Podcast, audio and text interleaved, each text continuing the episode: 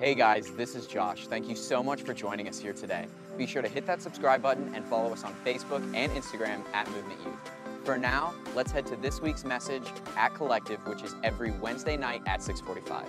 Guys, this is this is a different kind of Wednesday night because we didn't just come here after like a regular Sunday at church, like, hey, I've seen you, you know, just saw you Sunday life groups and all that stuff. Uh, we just got done, and maybe you weren't there personally, but most of us, I would say, in the room just got done with an incredible weekend where we encountered God in a powerful way. So make some noise if you were at D Now 2020. Yeah. And and maybe you were there, maybe you just heard about it. Um, but the word is that a lot of people got saved, a lot of people got baptized, that God changed a lot of people's lives, and some people, uh, you know, got sin out of their lives. Some people needed to confess some things. Some people had to call some friends and talk through some issues that uh, they didn't know they were going to talk to them about until the weekend had really gotten started. But I just loved um, that God worked on everybody, really, wherever they were at, whether they were uh, not a believer and their very first step was trusting Jesus, or whether they'd been a Christian for a long time and that next step for them was uh, to get on the phone in the middle of the service and say, Hey, I'm so sorry, but I've never told you about Jesus, and that's wrong. I know that I should have. So, um, I would say, I don't, I don't use this word a lot, but I would say that we saw miracles happen over this last weekend. And here's, I actually like Googled the, the word miracle because I was like, I don't know, is that word like used correctly? Because a lot of times you think miracle, you're like, poof, wow, you know, splitting the Red Sea, you know, like we talk about in the Old Testament, or Jesus performed miracles. But I was like, what is a, what is a miracle? And this is the definition that I found an extraordinary event in the physical world that surpasses all known human or natural powers and is ascribed to a, a supernatural cause, such as uh, an effect, such an effect or event manifesting or considered as a work of God. What happened at D was a work of God. Could I get an amen?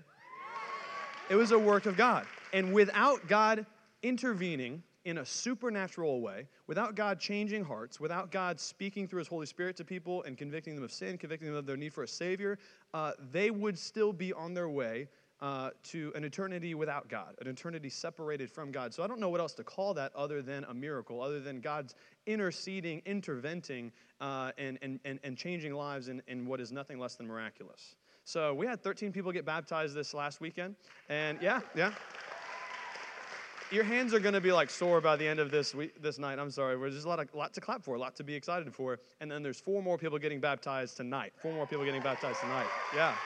And we're going to do that at the end of the service right out here. Um, and we're going to celebrate that. We're going to we're going to make as big of a show as we can, be, not because we're like, wow, that person is so amazing, but because God is so amazing. And what He did transforming people's lives is amazing and is nothing less uh, than something that should be celebrated. So, the question I have for us tonight, and the thing that I really want us to talk about tonight is this What do you do after a miracle? What do you do after you've witnessed a miracle? God has done a miracle in your life. Um, you've, you've been party to it in some way or some form, whether God used you to, to, to share Jesus with somebody and they accepted Christ, whether you got on the phone and you needed to uh, get some sin out of your life, you need to confess something, you need to apologize to a friend. I just saw so many people stepping out of the service on Saturday night, like, I, I got to call somebody. And then they're just punching in the phone number right away. And I just love that you guys are so ready to be obedient and, and not go, well, maybe I'll call them later. Um, but, but what do you do after a miracle? Well, obviously, you come to, to Collective and you clap about it a lot. Like you get excited and we celebrate it, right? That, that's obvious. But what do you do in your personal life? What do you do as a group of people when God has clearly changed us, when we're clearly not the same people that we were on the other side of this weekend, even a year ago, when God has transformed us into powerful? What do you do on the other side of a miracle? Turn to Joshua chapter 3. Joshua chapter 3. We're going to we're gonna answer this question. We're going to look at a, a passage of scripture um, and, and I don't want us to take too much time. I, I want us to get to, I like, I love God's word. I love God's word. And what I was telling you guys Sunday morning is that if you had a great experience at D Now, if you're like, wow, I just love Jesus in such a new way, this is so, oh, this is amazing. It, a lot of times people will look back and go, well, that was just an emotional high. I don't believe in that. I don't believe that's a thing. I think that God can change your heart through a weekend where you're saturated in His Word, through preaching. We had so much of God's Word. We had preach three sermons, uh, three small group sessions, devotionals, prayer sessions. Like, like you were just soaked in the Bible. And I think some of you are like, wow, I was so close to God over that weekend. I wonder how that happened. It's because you were reading so much about His Word and He was speaking to you through that. Um, But I, I love God's word and I love what we're about to do, but I want to save time and we're going to move quickly because we've got some baptisms at the end of the service and I don't, I don't want us to uh, you know, be rushing through that.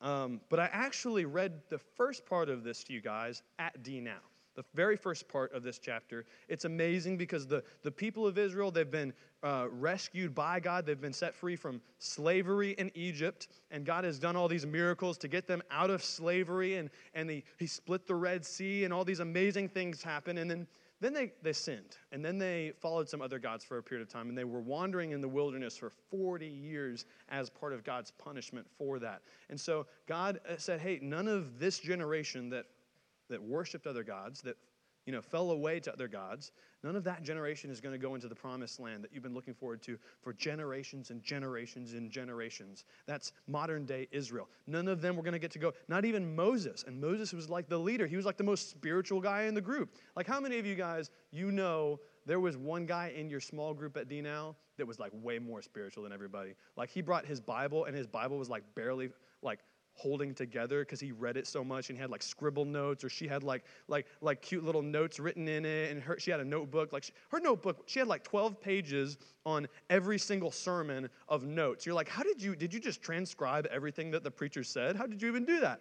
Um, even moses the spiritual leader for the people of israel doesn't get to go into the promised land. But now a whole generation has passed, and Joshua and, and Caleb, the other guy, they were the only ones who were part of that generation. Now they're going into the promised land with these, this next crew of people.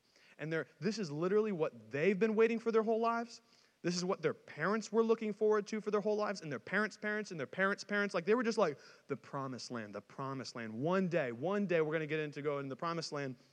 And so Joshua says, hey, consecrate yourselves, which means dedicate yourselves, which means set yourselves aside and get ready because tomorrow the Lord's going to do some amazing things in you. And God did some amazing things in your lives this last weekend at D Now. And it's because we, we took a moment to say, God, we, we're dedicating this entire weekend to you. We're dedicating this sermon, this service, this, this worship environment, this small group. We want you to speak. And so he did. And I want us to look at what happens right after that because uh, they, they, they do, they dedicate themselves to the Lord, and then they're getting ready to go into the promised land, but there's one obstacle standing in their way. Literally, like just 100 yards over there is freedom. It's their destiny. It's everything that their parents and their parents' parents have been talking about for years. And they're like, the promised land, it's so close. I can see it. I can, I can smell it. I just, now I know what the promised land. Hey, how many y'all smelled some, some interesting things at D Now weekend? How many y'all in your host home like sixth grade guys, you, you guys gave off some, some, some, some smells. And really, like a lot of people, like how many of you did a really good job? Uh, round of applause. You cleaned up when you left your host home. You did some cleaning. Mm. Uh, raise your hands. Gentlemen, raise your hand if you did some good cleaning when you left your host home. Ladies, look around. That's husband material. That's husband material. I mean, they could be lying. They might be lying. They'd be like, oh, yeah, totally cleaned. But ask the host home. Ask the host home what their house looked like when everybody left. So they're so close to the promised land, and you know they've got to be so excited, and this is what they've been looking for. But there's one obstacle in the way it's the Jordan River. And the Jordan River, it, it wasn't the, the, the, widest or the longest river, it wasn't the most enormous, but it was really fast moving in most parts. And, and actually, right here, when we get close to it, it says it's not just like a, a, a calm little creek, it was actually flood season. And so I want you to read what happens when they get up here by the Jordan River. They've got two or three million people that they've got to get across this river into the promised land. And they're like, how are we going to do this? Like, there's nowhere anywhere near us that we can cross reasonably. And, we, and God's like split the Red Sea and he's like had food falling from the sky to get us up here into this point. I think a lot of people got to that moment. They're like, God, uh, did you not think this far? That's got to be so embarrassing. Like, God, I know you, we'll figure this out, but God, what, did you not think this through? And so uh, I want you to read, starting in chapter 3, verse 14 with me. This is what it says. The people set out from their tents to pass over the Jordan with the priests, and they were bearing the ark of the covenant before the people. And as soon as the, uh, those bearing the ark had come as far as the Jordan, and the feet of the priests bearing the ark dipped in the brink of the water, now keep in mind the Jordan overflows all of its banks throughout the time of harvest. Like I said, it was, it was in flood season. The waters coming down uh, from above stood and rose up in a heap very far away at Adam, which is a city that is beside uh, Zarethan. I'm not going to say that right. And those flowing down from the sea of Arabah, the, the salt sea. They were completely cut off. And the people passed over opposite Jericho. And verse 17 says this Now the priest bearing the ark of the covenant of the Lord stood firmly on dry ground in the midst of the Jordan, and all of Israel was passing over on dry ground until all the nation finished passing over the Jordan. And so here's basically what happens God tells Joshua, and Joshua tells the people of Israel, take the Ark of the Covenant, which is this really unique place where, the, where, where God dwelt in that moment. Here's, here's what you got to understand this doesn't make sense unless I explain this. The Ark of the Covenant was literally like God's throne on earth. If you're a Christian today, if you're a follower of Jesus, or if you maybe even if you just accepted Christ at D now, what the Bible says is that now the Holy Spirit, God's presence, dwells in you as a believer. But back here, in this portion of Scripture where we're reading, before Jesus had come, that's, that wasn't the case. So God dwelt specially in the Ark of the Covenant, and they said, Hey, take the presence of God, take the Ark of the Covenant, and put it down here in the river. And then as soon as it got there, all, the river stopped on both sides, and it's dry ground. And then they crossed two or three million people over it, and, and, and they're, now they're here in the promised land. And we look at that miracle, we're like, wow, that's so cool, that's amazing. But there's two things that I think God wanted to show his people through this miracle. If you like to take notes, you're going to love it. We got two nice little notes, and then we're going to get over to the baptisms, and we're going to we're going to learn from this, but then we're we're going to celebrate what God has done in some people's lives. The first thing that I believe God wanted to teach these people is His protection. Say protection. protection. Here's what is so special about this. Like I said, the Ark of the Covenant was like God's throne on earth. It's where God dwelt in a unique way. And that's different than today because, as I said, if you're a follower of Jesus, the Holy Spirit dwells in you, and everywhere you go, God goes with you. Everything that you do, God is there with you. Everything that you think, God is there with you. And so I want us to think just like this isn't even part of the sermon, but think about it this way like next time you go to log on to the website and look at something nasty, like just think like the Holy Spirit, God is here with me in this moment. Like it changes the way that you behave everywhere you go. The next time you go to like cuss somebody out or yell at somebody because you're mad at them, or, or they just cut you off and you're like, hey, you just think like God is with you in that very moment. It's, it's the reason that Paul says, hey, don't, don't sin uh, with like sexual immorality. Don't you know that like your body is a temple of the Holy Spirit? And so this is total, this is like we gotta like think in a different way in this moment. Um, but what is unique about what happens right here is at this very moment in history, the presence of God is centralized in the Ark of the Covenant. And you're like, why, why, why are you explaining this? Because look back at verse 14 with me. It says that before anything happened, before the waters stopped, before anything like miraculous happened, the people set up from their tents and the priests were bearing the Ark of the Covenant before the people. If you've got a, a paper Bible or a way to underline anything, underline or highlight before the people. Because here's why this is so special. Here's why this is unique. This is incredible. God was the first one in the water. God was the first one who stepped foot into the water. This is fast moving water. This is like, oh my gosh, I might get like if I if I fall in and I'm not ready, like I could be hundred yards downstream before I'm able somebody somebody's able to fish me out. Like this was not just this was like whitewater rafting in Tennessee. Like this is some of you guys have been to Camp at the Peak with us and things like this. This is not like you know the Ichetucknee River over here in Florida where you're just like gonna sit on a on a tube and put your feet up. This is this is real water. And so it's not like everybody was like, yeah, just jump in. It was like, there's rocks and this is moving real, this is dangerous.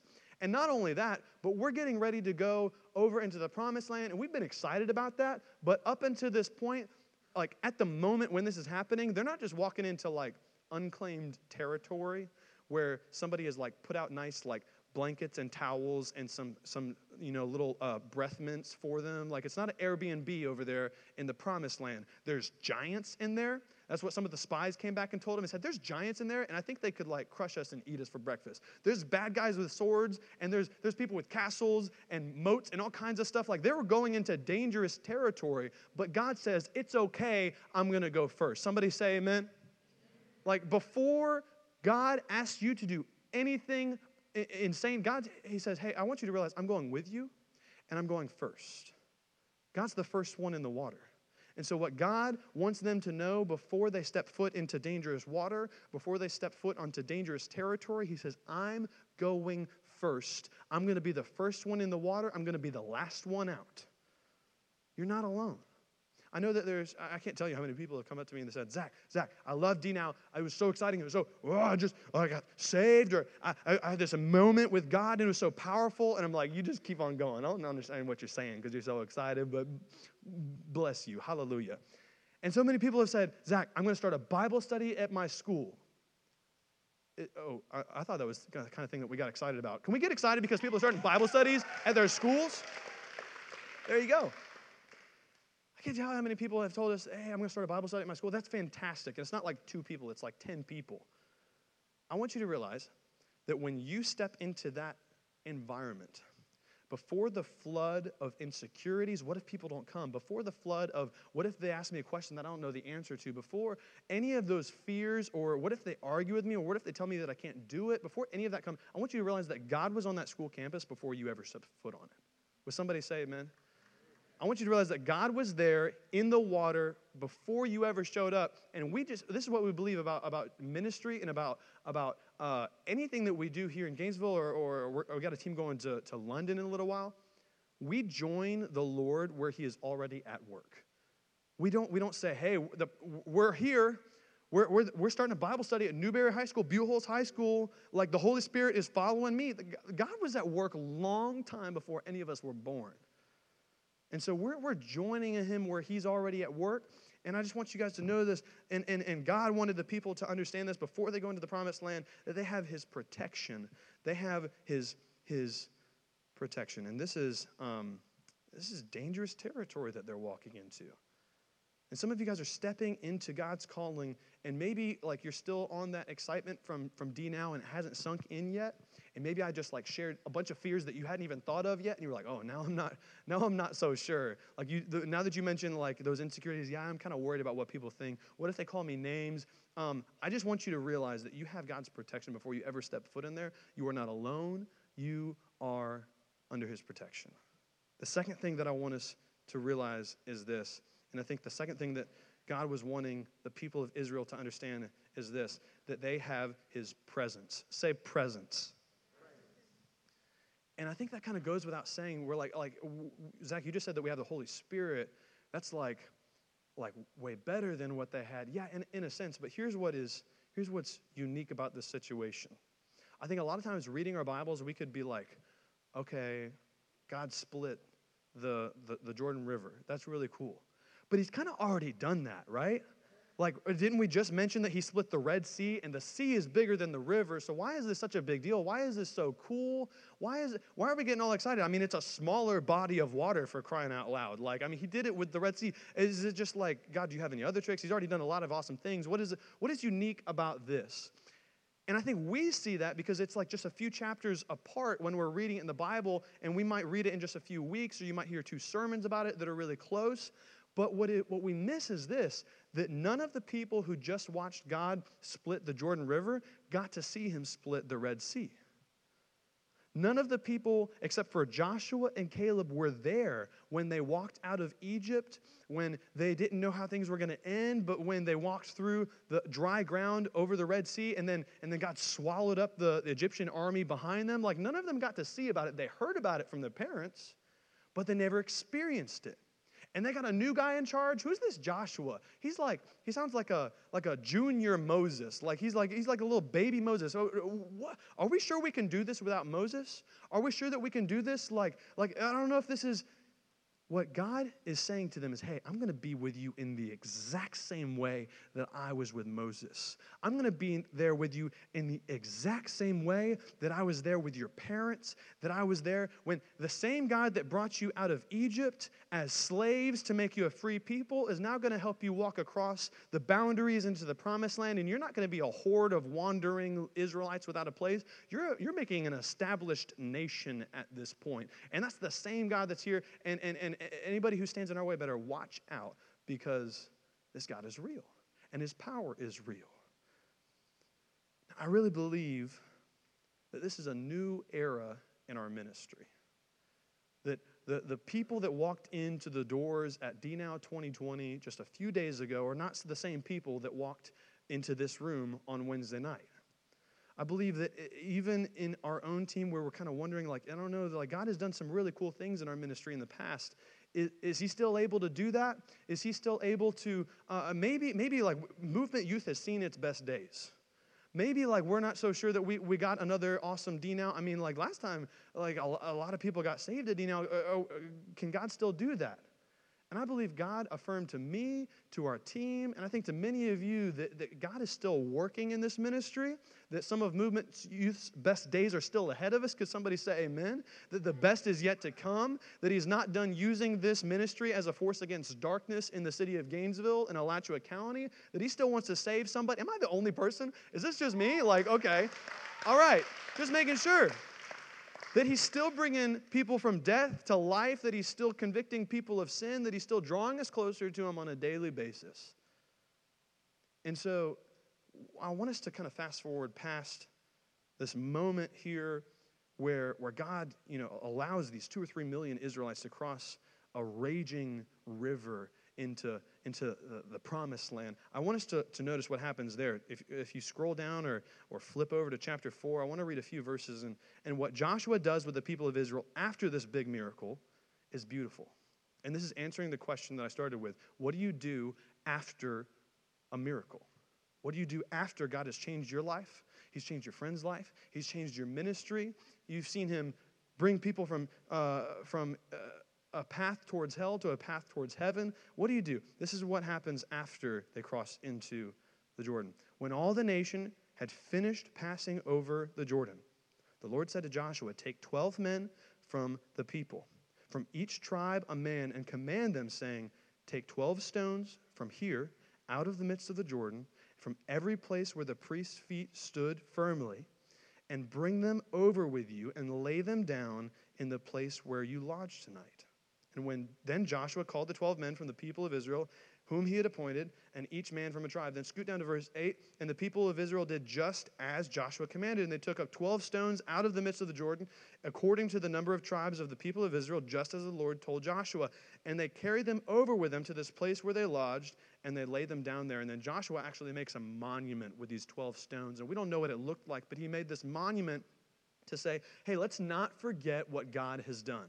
Let's not forget what, what he has, eh, how he miraculously saved us. And there's two reasons, we're so short on time, but there's two reasons that I believe God wanted Joshua to set up this monument where, where Joshua wanted the people of Israel to never forget this moment. One is so that they didn't forget. Because listen, I don't know about you, I got a short memory. The people of Israel had proven over and over again that they had a short memory. And so God is saying this, Joshua is saying this hey, let's not fall into the same pattern. Like, wow, God, you're so good, Red Sea. And then, like, five minutes later, you're worshiping some false God. Like, wow, God, DNOW is so amazing. Like, I love you so much. I'm going to read my Bible 12 times a day. Oh, wait, I'm going to log on to the same websites. I'm going to be addicted to the same kind of things. I'm going to make the same kind of life choices that I made before that encounter with God.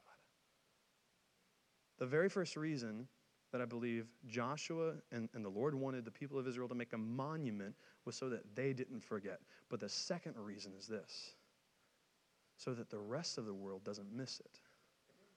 You know what's amazing? One of the first uh, cities or peoples that the, the Israelites take over when they get into the promised land is the city of Jericho. And you maybe you've heard that story. They march around the city for, for a long, long time, and then the walls come down, and, and I won't tell that story right now. But what's amazing is before they even get there, the people in Jericho have already heard about them. The people in Jericho have already been like, oh, you guys are the ones that like made fools of the Egyptians a few years ago. We heard about that. Oh, you guys are the ones that you just crossed over. We thought that big river was going to stop you. We, we thought for sure we were safe, but no, you guys are the ones that walked right across the river. The, the people in Jericho had already heard about the Israelites and their God. And so here's the application. If you just had an amazing weekend at DNOW, if you just encountered God in a special way, if you just uh, leaned into His Word in a new way, then I, I want you to, to slow down and make a monument. And you can go get 12 stones. You can put them in your backyard if you want to. Maybe that's your thing. But at the very least, like, please, if you took some notes, I wish I had the notebooks that I took notes on in high school.